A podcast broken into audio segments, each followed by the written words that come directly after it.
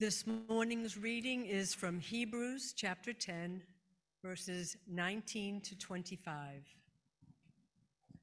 Therefore, brothers and sisters, since we have confidence to enter the most holy place by the blood of Jesus, by a new and living way opened for us through the curtain that is his body, and since we have a great priest over the house of God, let us draw near to God with a sincere heart and with the full assurance that faith brings, having our hearts sprinkled to cleanse us from a guilty conscience and having our bodies washed with pure water.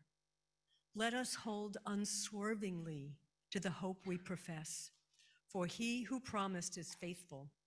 And let us consider how we may spur one another on toward love and good deeds, not giving up meeting together as some are in the habit of doing, but encouraging one another, and all the more as you see the day approaching. This is the word of the Lord. Do you know, in 1938, Harvard began a study um, on human development, and they wanted to track people all the way through their lives and see what they could learn about. Um, but anyway, so they wanted to tr- they tracked uh, they want to track them through their lives, see what they can learn about the nature of health and strength, and what happens in you know about people throughout their lives. How do people flourish? They started with 238 people that were all Harvard sophomore males. Um, They, you know, among the first group actually was uh, John F. Kennedy and uh, Ben Bradlee, who was the, you know, editor of uh, Washington Post for a long time. Um, not a very, I don't think they really believed in a random sampling initially, all sophomore males at Harvard, but they had since expanded the study. It's still in existence today, longest running study over 80 years now. And they expanded to inner city Boston to women of all things. Imagine that. And uh, over 2,000 people. And the, one of the primary um, uh, findings of the study was the correlation between the closeness and depth of relationships and people's health, happiness, and flourishing.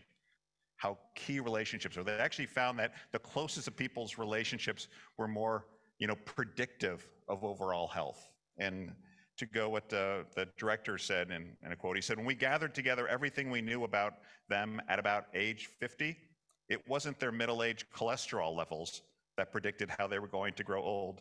It was how satisfied they were in their relationships. The people who were the most satisfied in their relationships at age 80 or age 50 were healthiest at age 80. You know, to go on, he said, the surprising finding is that our relationships and how happy we are in our relationships has a powerful influence on our health. Taking care of your body is important, but tending to your relationships is a form of self care too. That, I think, uh, is the revelation, he said. And just a little more of a quote from an article actually from the folks on this, this human development study. Uh, they wrote, um, close relationships more than money or fame are what keep people happy throughout their lives, the study revealed. Those ties protect people from life's discontents, help to, help to delay mental and physical decline, and are better predictors of long and happy lives than social class, IQ, or even genes. That finding proved true across the board among both the Harvard men and the inner city participants. Pretty fascinating, huh? Let's face it, these aren't really uh, surprising findings. Right? It's always nice when it confirms, I think, what you would believe to be the case anyway about how critical relationships are, because we are built to be relational beings. One of our mission objectives is to build a community of people. You know, as a church, it's a key thing you want to do to build a community which builds is a context by which you can have relationships. But is simply a community all that a church is trying to do? Is there something more to it than that? Um, we are in a, as Nikki mentioned earlier, in a series talking about our vision and mission statements. And the old adage is vision leaks, right? You have a vision, and unless you keep thinking about that vision, ultimately you will, over time, get farther and farther from it, not intentionally, right? Unintentionally. And pretty soon you find yourself reacting to things and in a very different place than you ever intended to be. And so I think it's really important for us as a, as a you know, community to keep what are we trying to do and what do we want to be doing in front of our eyes and remind ourselves of. And for a lot of folks here are new, you know, you also want to talk about it because I want you to know what we find to be important, what we prioritize. What are the things we want to be active in at all times? So our vision statement, remember, a vision is not a description of what you are. A vision is your what you are aspiring to be. You know, here's what we desire to be, and that is a vibrant community of people who are being changed by Jesus, empowered by the Holy Spirit, and boldly following God into the world. Right? That is that this is what we want to be as a community. Then our mission statement, and what areas do we want to be active in that help us to accomplish this and move towards this vision we have as a community. We've, been, you know, we've identified four things we want to be active in. We want to be actively engaging with God and His Word, fostering a caring community of disciples of Jesus, bringing God's healing to our hurting world, and inviting our neighbors to follow Jesus with us.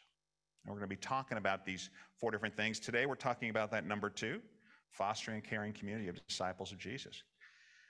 Um, we're going to talk initially what, what we see in Hebrews 10, what we read earlier about the way, how does the gospel really connect into community? How do these two things relate? What do we see in Hebrews 10 that really connects these two, two things in the context of it? And talk then a little bit more about what does it mean? What are you looking for in a church community? And the things which actually work against it in our society currently. And finally, what is it that makes a Christian community distinctive? How does it look different just from any old community and the kind of any old context which would help us to you know build relationships and flourish as the harvard study would say what's distinctive about this so first the harvard study community in general and some of the things which work against it and what makes a christian a distinctive christian community so starting in hebrews 10 so the book of hebrews as the name implies is largely believed oftentimes to be written to jewish believers in jesus at that time hebrews and the reason that is, is because it uses so much Old Testament pictures. You know, um, this uh, uses so much Old Testament imagery, sets so much in the temple itself, and shows how Jesus uniquely fulfills these. Now, these things are actually pointing to Jesus, and how actually you, you need to believe, be following Jesus, not following those, is one of the big problems. You know, how much greater is what the new covenant is that's happened through Jesus, and it's comparing these things perpetually. Um, I don't think it's just to Jewish believers, by the way. I think, you know, the early churches were largely, you know, were all birthed what they would call with God fears. And God fears was the term um, uh, for people who were not Jewish, who came al- alongside synagogues. This is before the time of Jesus. They would come alongside and they would want to worship the God of Israel and saw him as the true God. And when, you know, when the people preached the gospel initially, that was the crew that just, it was almost the birthing of the churches in each of the cities. And so I think they were very steeped in Old Testament, my guess is, but it doesn't really matter for what we're talking about. But I think it's interesting, don't you? Yeah. Um, the audience of your letters. Uh, but the reason I, I, say this is because if you want to understand the picture here in Hebrews 10, you've got to see that he has the context of the temple practice in mind, which is the bottom line of that. And he says, you know, therefore, brothers and sisters, since we have confidence to enter the most holy place by the blood of Jesus. And he is referring to the temple, where we have a holy place and a most holy place, the Holy of Holies, which was the dwelling place of God, you know, and where the Ark of the Covenant was, and no one could ever go into that place, so they would be killed. They came in, coming in the very presence of God, and um, except one day, the high priest with a special sacrifice. And he says, now through what Jesus accomplished on through the death and resurrection, through his death on the cross, now all of us can enter into that most holy place by the blood of Jesus, the blood of the life of Jesus, basically, is what I was saying, enables us now to be able to go into the holy place and into the very presence of God. An amazing statement. He says, by a new and living way open to us through the curtain. The curtain, right, which was the thing that uh, the, separated the holy, most holy place from the holy place. And it says that, remember on the cross, when Jesus was on the cross, that was ripped top to bottom. Access to God now possible through him. And it says, and that is his, it is his body, which is the new curtain, which was essentially torn, making access to God. And it says, now we have a great high priest over the house of God. And the house of God, I mean, you understand one of the large things that Hebrews is picking up is this whole temple system. is actually a picture and a shadow of what's actually happening in heaven. Heaven's the reality. The temple system is a picture. You can imagine one of the great purposes that got like kind of biblical revelation. Why all these sacrifices and all these weird laws and all that? They essentially were taking the realities of heaven and putting them into things that were understood and used in the culture at the time. And they structured the whole thing so that you would understand who God is, what he desires, how we can come, how we can access him. Right? This is the key idea. Right? And so, um, and the high priest, right? What was the role of the high priest? The high priest essentially, the, uh, the priest would connect a sinful people to a holy God through his sacrifice and bring these together. And says ultimately that's picturing what Jesus does but through the sacrifice of himself, that he can bring together a holy God and a sinful people. Right? This is the great gospel message. And what you'll see here in this first line is you see words like therefore, since, because what's happening in Hebrews 10 is he's ex- essentially explained how Jesus has brought in the new covenant, all he's done in the first 10 chapters, and now he's pivoting to the giant so what for the rest of the letter. Therefore, since all this has been happening, what are the implications for us? And so, what's the first implication it says? Implication number one let us draw near to God. You know, this is our first mission thing, right? Actively engage with God. God has made access possible. We can go into the very holy place of God through what Jesus has done. So, therefore, what do you do? Go in. you know, go, you know, draw near to God, which is also like is the is also even sacrificial language. You know, when you would go forward in your offering, coming to where God is. Let us draw near to God. He's made it possible that we can know him, that we can follow him. Come, come to God. Draw near to God with a sincere heart and with full assurance that faith brings. Having our hearts sprinkled. Again, that's like sacrificial language. The blood of the, the sacrifice, like sprinkled on it, symbolically cleansing it. The blood of Jesus has sprinkled us and cleansed us. So we don't have a guilty conscience. You are sinful people, but you're made clean through what Jesus has done. You can enter now into the presence of God holy and without guilt or shame. Having our bodies washed with pure water, and do what then? And number two, let us hold unswervingly to the hope we profess. And here you start to understand the whole purpose of the book of Hebrews, isn't it? What's happening? People are swerving. People are getting unstable. They're steady. They, they, this is a group of people who have come to Jesus, have believed in him, and now all the pressures of the world are starting to make them go aside. And he's saying, Don't. Hold firm. Hold firm. Hold unswervingly to the hope you profess. He who promised is faithful. God will be faithful. Stay firm. Draw near to him. And then, thirdly, he says, and let us consider how we may spur one another on towards love and good deeds and not give up meeting together as some are in the habit of doing. Again, you start to see what's happening here. People are beginning to stop coming into the midst of the fellowship of believers and they're starting to scatter to the side, but encouraging one another all the more as you see the day approaching. So, what you see here, I mean, the one another meeting together, you see the natural context of the gospel is what? A community of people. It is the obvious, it is the presumed context that the believers are coming together. And this is not just an inference from you know one verse in Hebrews. We say, oh, there's a community, right? All the letters of the New Testament are written what? To the communities that have gathered in this place, and gathered in this place, and gathered in this place. You know, the assumption is that people are gathering together in community as followers of Jesus. And uh, Paul even like likens it to explain it. He calls in the book of Corinthians, he says, uh, it's, it's like a body, you know, that you're gathering together. And, and, he, and he says, you see, everybody is actually has different gifts and different abilities, right? This is beautiful. I used to have that ring and I stopped that ring. I'd have a new one. Actually, actually, I didn't. My wife changed my ring. She didn't like my ring. And, um, and I, it took me a while to even recognize my own ring after that. I'd miss it, but I'm going to get back on. I'm, I'm back on topic. Community, right? So the idea of uh, sorry, sorry. It's, like, it's always terrible when we preach without notes, you know, and then you go off astray, and then you're like in, in bad shape.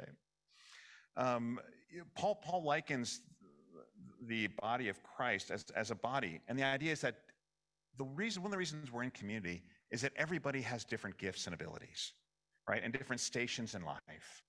And you all have, you're not all the same. Because uh, oftentimes we're in a culture, right, which is massively competitive, right? And everybody has their own little gifts, and we want all the gifts for ourselves. We want to be as, as you know, perfect as we can and com- essentially compete. He goes, no, no, it doesn't work like that.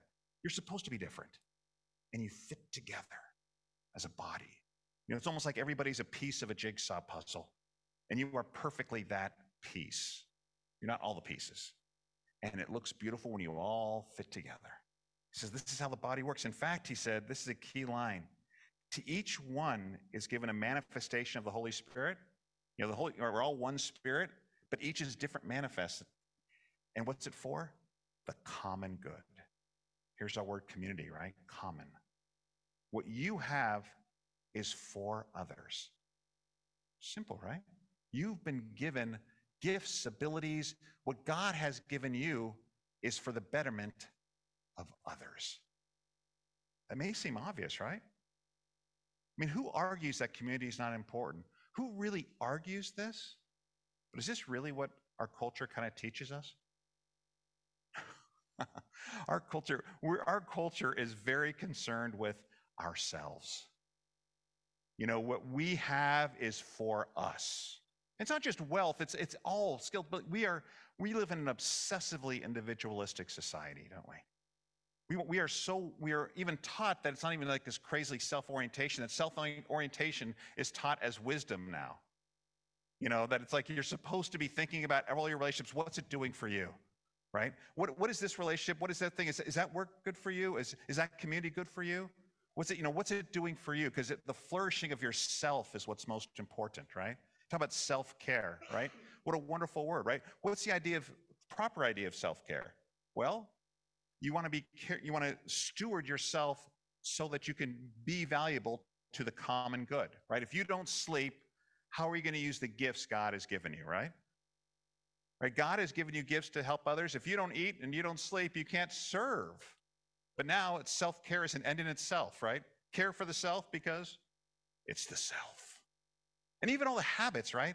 You know, we, I, I hate, but this is, this is, I don't want to make my own little issues biblical, but I will, I will.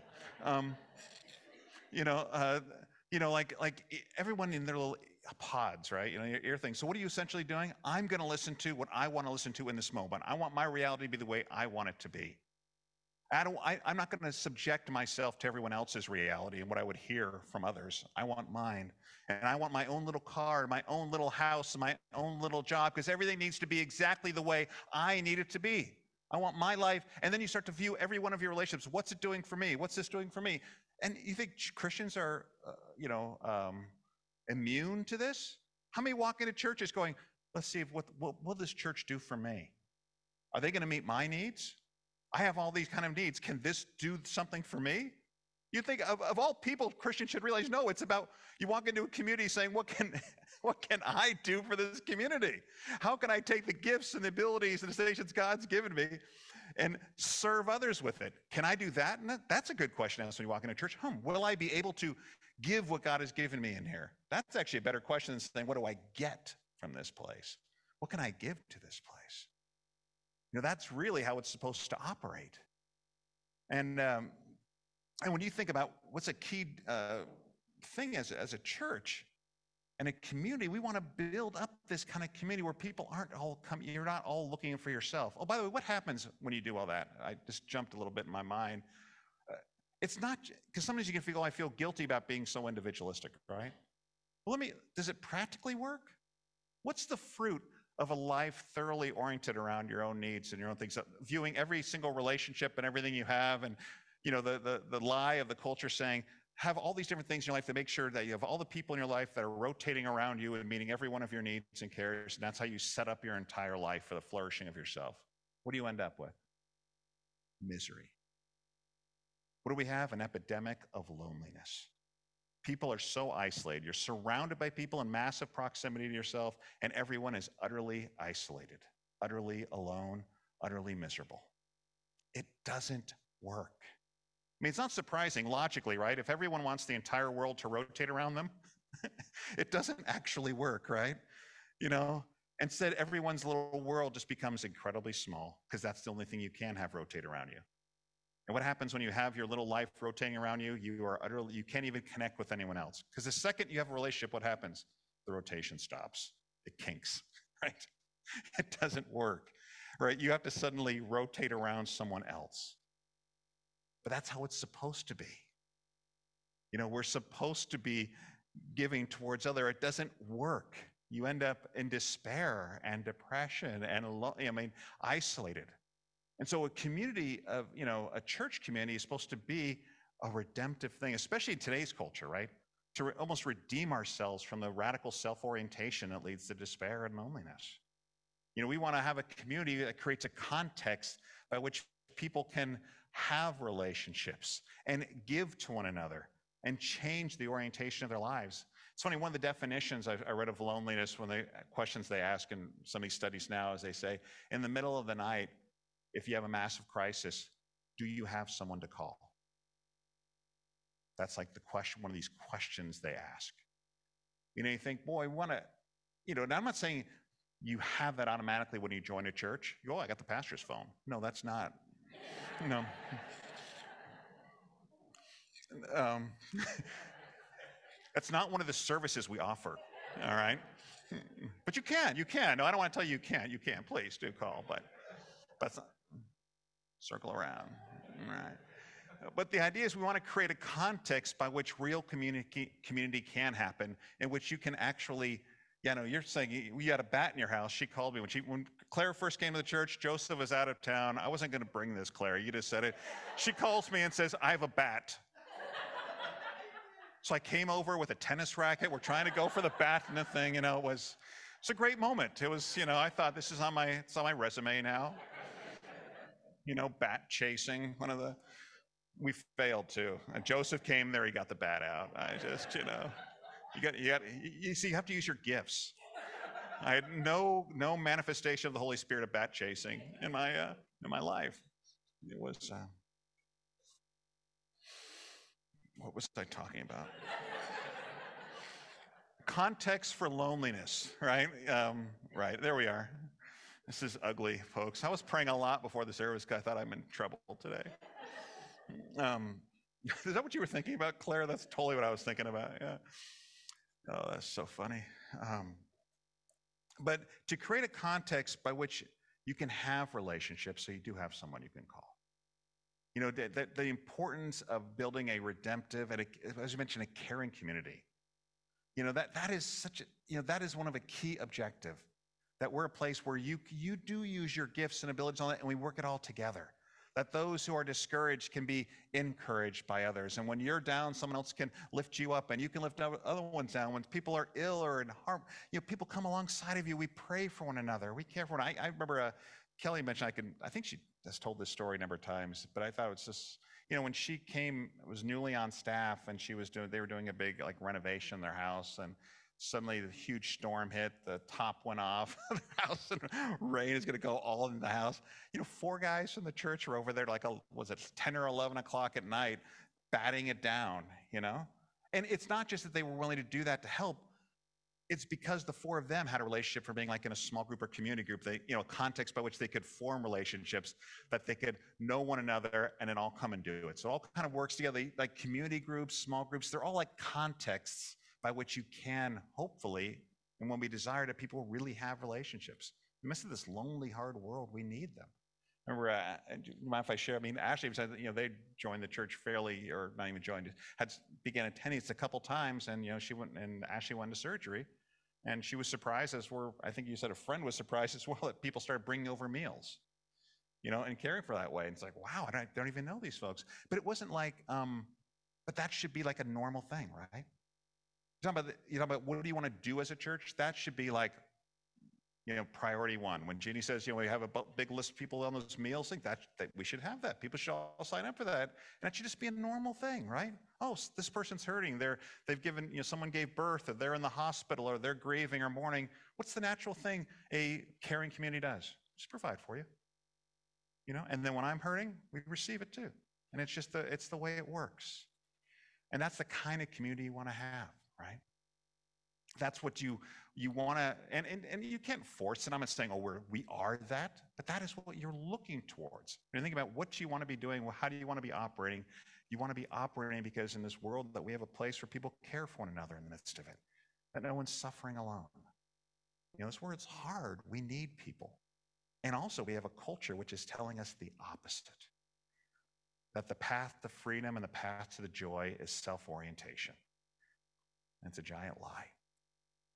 But is that sufficiently what we're looking for as a church?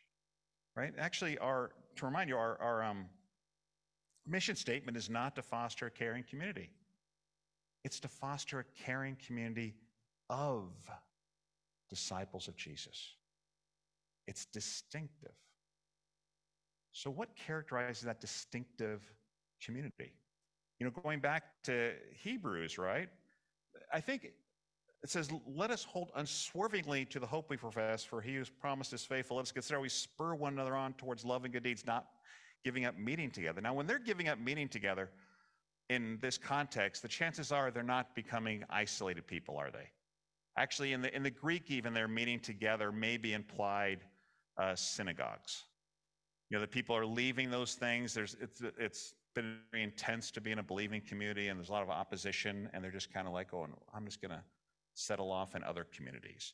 So they're actually not alone. He's exhorting them now to be in the distinctly Christian community, right? The community of believers. Why?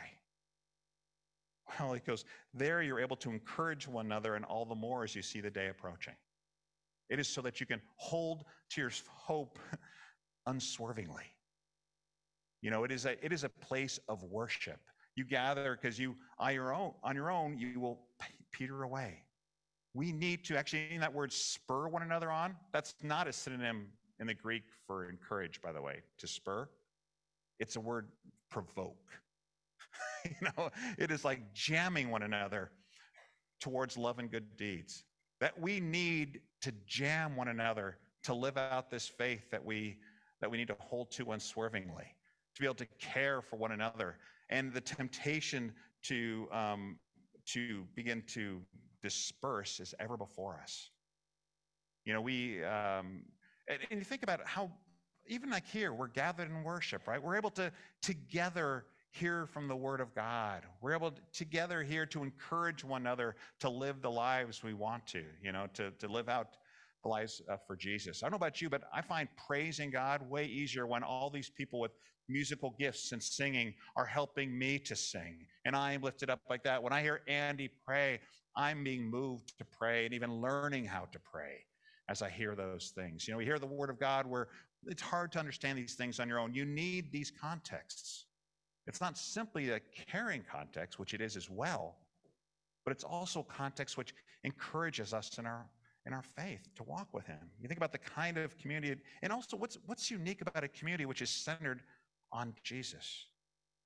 And where the community of believers is supposed to be the body of Christ, meaning his one spirit, like Jesus is being manifested in here. This is a place that's supposed to be geared then towards being God's, you know, hands and feet out in the world towards one another. And that's also what is that kind of community is that, right? It's not a, you know, we live in a culture as well that part of this whole individual, individual, individuality, if you want to call it. What are people's communities? Often little affinity groups. You know, where a bunch of people think exactly the same way and talk exactly the same way.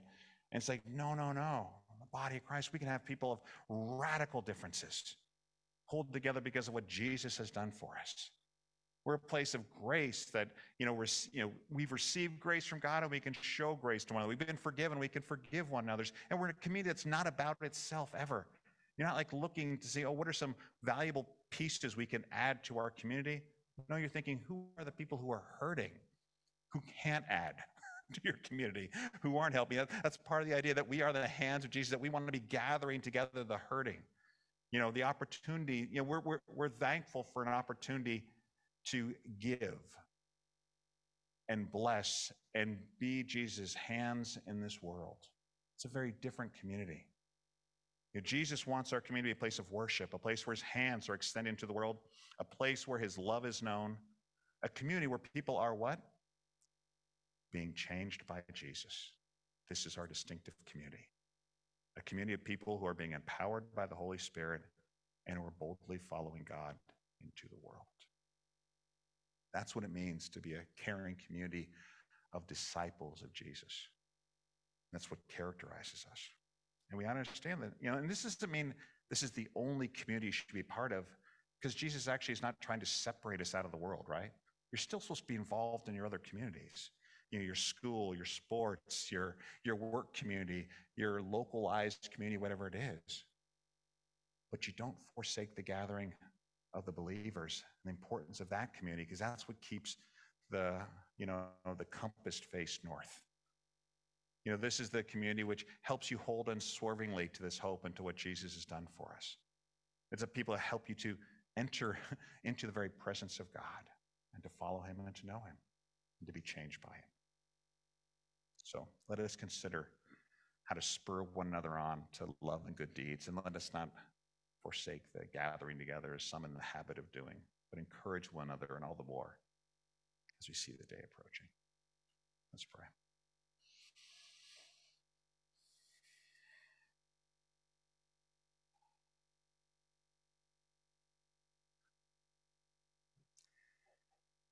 Oh, Lord, we, uh, Lord, we do want to draw near to you, Lord. How stunning it is that you say that uh, we can enter the most holy place, that we can have confidence. And Lord, we want to praise you and give you thanks and worship you, Lord. And help, Lord, we, we confess, even as I think Andy prayed earlier, we confess that we so often think of our gifts, abilities, and stations, Lord, as things that are just supposed to better our lives. Lord, help us to see that all that we have and all that we are are to bless others. Lord, help us to be the kind, that kind of community, Lord, where uh, we are looking to bless one another. Lord, that we're looking to care for one another. Uh, a community where we worship you in spirit and truth, Lord, where you dwell and you are pleased to dwell and pleased to show yourself to this world through us. We bless you and we praise you, Lord. In Jesus' name.